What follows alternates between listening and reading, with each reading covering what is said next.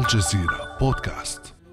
وحديث عن حرب كبرى أو صفقة قرن مختلة.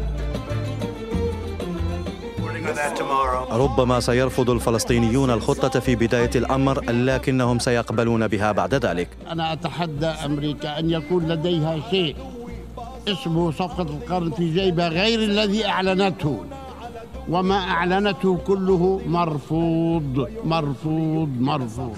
داعم بشدة كل الجهود اللي هتبذل من أجل إيجاد حل لقضية القرن في صفقة القرن. هذه الخطة لحماية ترامب من العزل وحماية نتنياهو من السجن. بموجب هذه الرؤية القدس تبقى العاصمة غير المجزأة، العاصمة غير المقسمة غير المجزأة، وهذا أمر مهم. ولا لصفقة القرن ولا لصفعة العصر. بلاد بلادنا والأرض أرضنا واجل عنا، ما الهمش يدي علينا يبعدوا عنا معي. منذ سنوات ونحن نسمع مصطلح صفقة القرن دون ذكر تفاصيلها، لكن اليوم بعد إعلان ترامب تفاصيل هذه الصفقة، ما هو مستقبل هذه الصفقة؟ وهل سيقبل بها العرب والفلسطينيون؟ فالعرب بأخطر مرحلة وجميع حروفهم علة. بعد أمس من الجزيرة بودكاست، أنا خديجة بن قنة.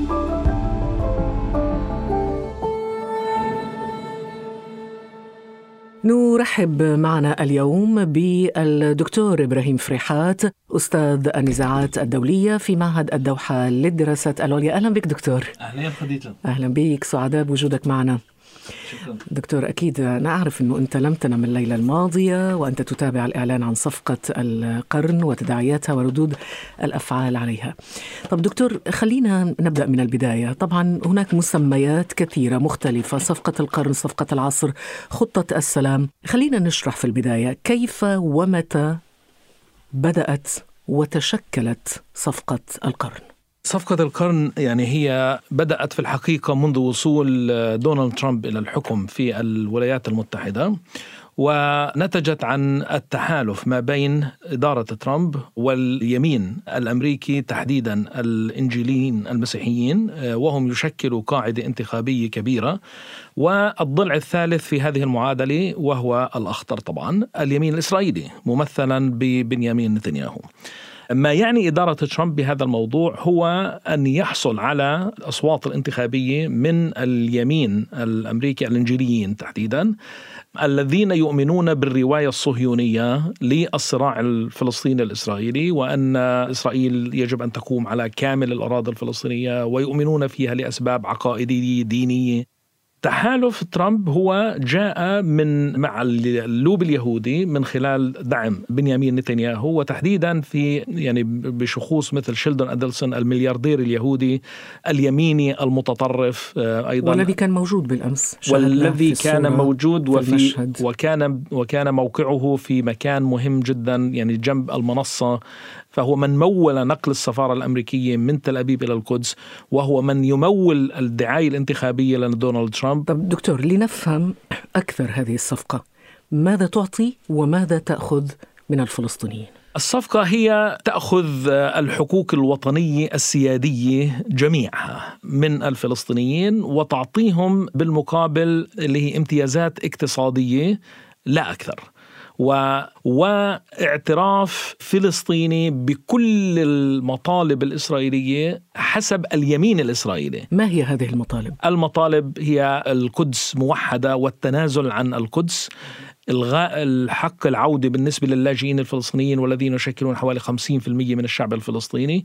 الخطورة الأخرى هي في غور الأردن الذي يتم نقله بالكامل وعلى طول الحدود الأردنية إلى إسرائيل، والإبقاء على المستوطنات في داخل الضفة الغربية جميعها، سواء كانت الكتل الاستيطانية الكبرى أو الكتل الاستيطانية الصغرى. إذن ماذا بقي للفلسطينيين؟ أرخبيل من الجزر غير المتواصلة أو المتواصلة من خلال جسور وأنفاق غير متواصلة مع الأردن وبالتالي مع العالم العربي، ومحاطة بأراضي إسرائيلية وسيطرة إسرائيلية بكل الأماكن. وبالنهاية لا هي دولة منزوعة السلاح، لا يوجد لديها على سيادة، الأمن بيد إسرائيل، وعلى الفلسطين أن يدفعوا للإسرائيليين مقابل الحماية الأمنية لكيانهم المستقبلي.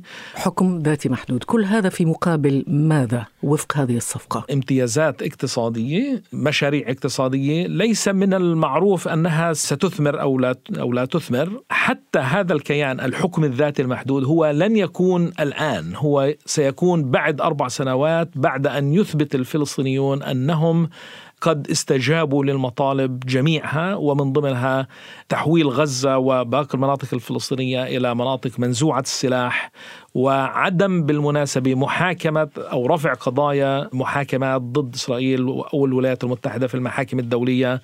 أيضا أعطيت جزء من ليس مدينة القدس ولكن من منطقة القدس، وهنا فرق كبير بين مدينة القدس ومحافظة القدس أو منطقة القدس، بمعنى أن يكون عاصمة للفلسطينيين في أبو ديس تحديدا، وهي خارج مدينة القدس، هي في المناطق التابعة للقدس ولكن ليس في المدينة، والمدينة تبقى موحدة تحت سيادة إسرائيلية بالكامل، بما فيها الحرم الشريف، القدس، المسجد الأقصى، أولى القبلتين وثالث الحرمين الشريفين. إذن من الطبيعي أن يشكر بنيامين نتنياهو ترامب ويقول إنه أفضل صديق لإسرائيل منذ تاريخ وجودها. لنستمع أولا. وبكل صراحة سيدي الرئيس، آخذين بعين الاعتبار كل ما قدمته لإسرائيل، أنا لا أتفاجأ من هذه الخطة. لقد لطالما كنت أكبر صديق لإسرائيل لي في البيت الأبيض. طيب دكتور، استمعنا إلى جاريد كوشنر وهو عراب هذه ومعد هذه الخطة، خطة السلام أو صفقة القرن. يعني لهجته مغرية، الطريقة التي تحدث بها عن المكاسب التي يمكن أن يحصل عليها الفلسطينيون تبدو مسيلة للعاب. للحظة تخيل حقيقة جديدة في الشرق الأوسط، تخيل وجود مركز تجاري وسياحي مزدحم في غزة والضفة الغربية حيث تجتمع الشركات الدولية معا وتزدهر، تخيل الضفة الغربية كاقتصاد مزدهر مليء برواد الأعمال والمهندسين والعلماء وقادة الأعمال.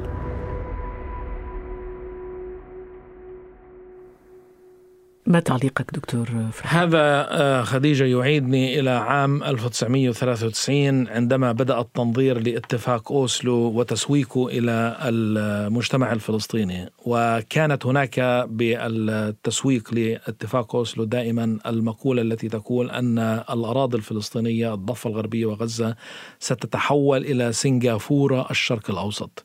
الآن وبعد 27 عام من اتفاق أوسلو، أين هي سنغافورة العرب؟ فهو ليس أكثر من حملة علاقات عامة، حملة تسويق لهذه صفقة القرن المشؤومة.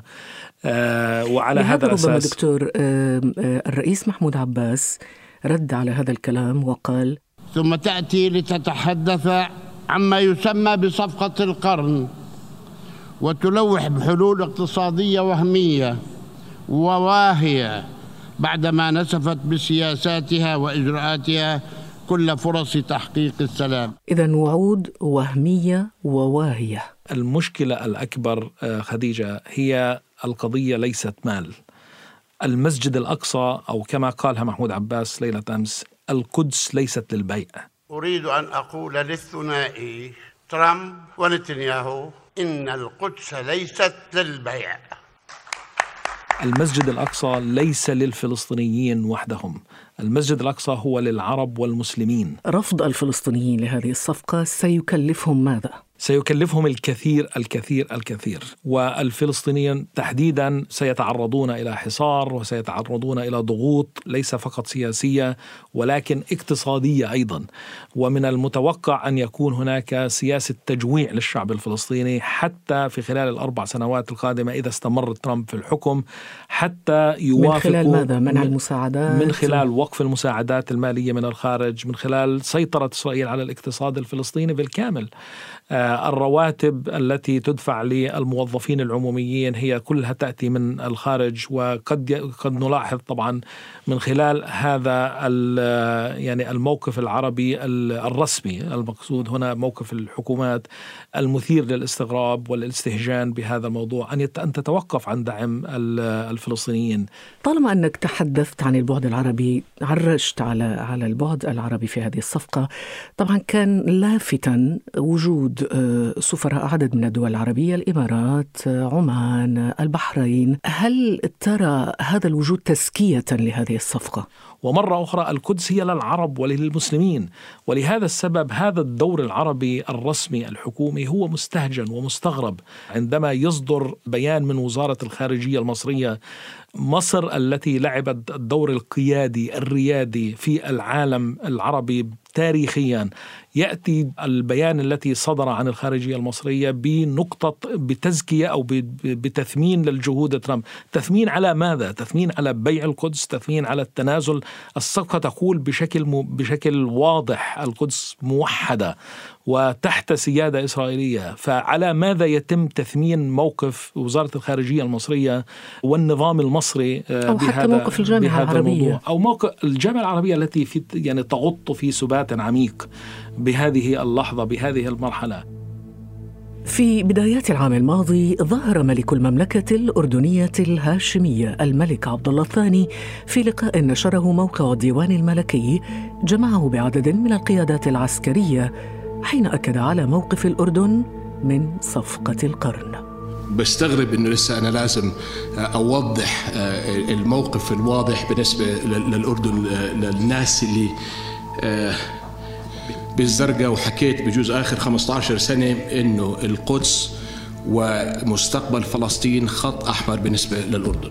وأشار العاهل الأردني صراحة إلى فكرة الوطن البديل. مستحيل، خط أحمر، كلا على القدس، كلا على وطن بديل، كلا على التوطين.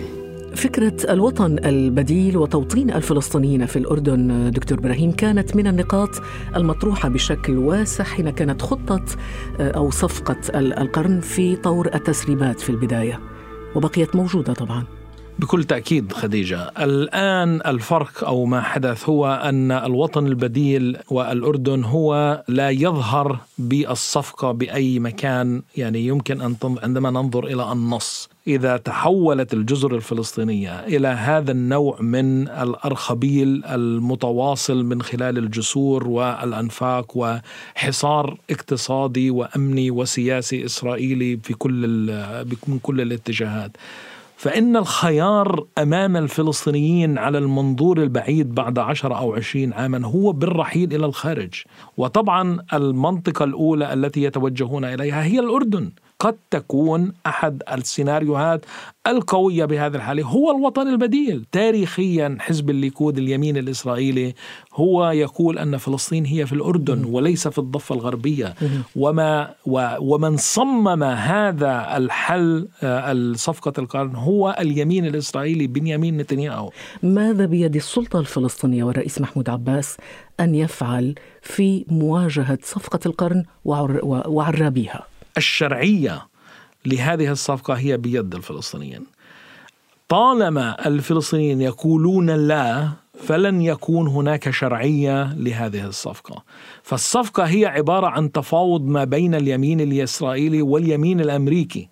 ولكن دكتور، لا هل تكفي أم لا مع إلغاء التنسيق الأمني مع إسرائيل؟ لا مع لا لأوسلو، يعني هي فعلا هو هناك لا رفض أعلنه بالأمس الرئيس الفلسطيني محمود عباس، ولكن إلى جانب لا ما الذي يفترض أن تفعله السلطة الفلسطينية؟ أولا يجب أن يكون لا، وليس فقط أن يكون، ولكن أن يثبت عليها، أن يثبت عليها، ولا يغير الفلسطينيون موقفهم في المستقبل لأنهم سيتعرضون إلى ضغوط هائلة.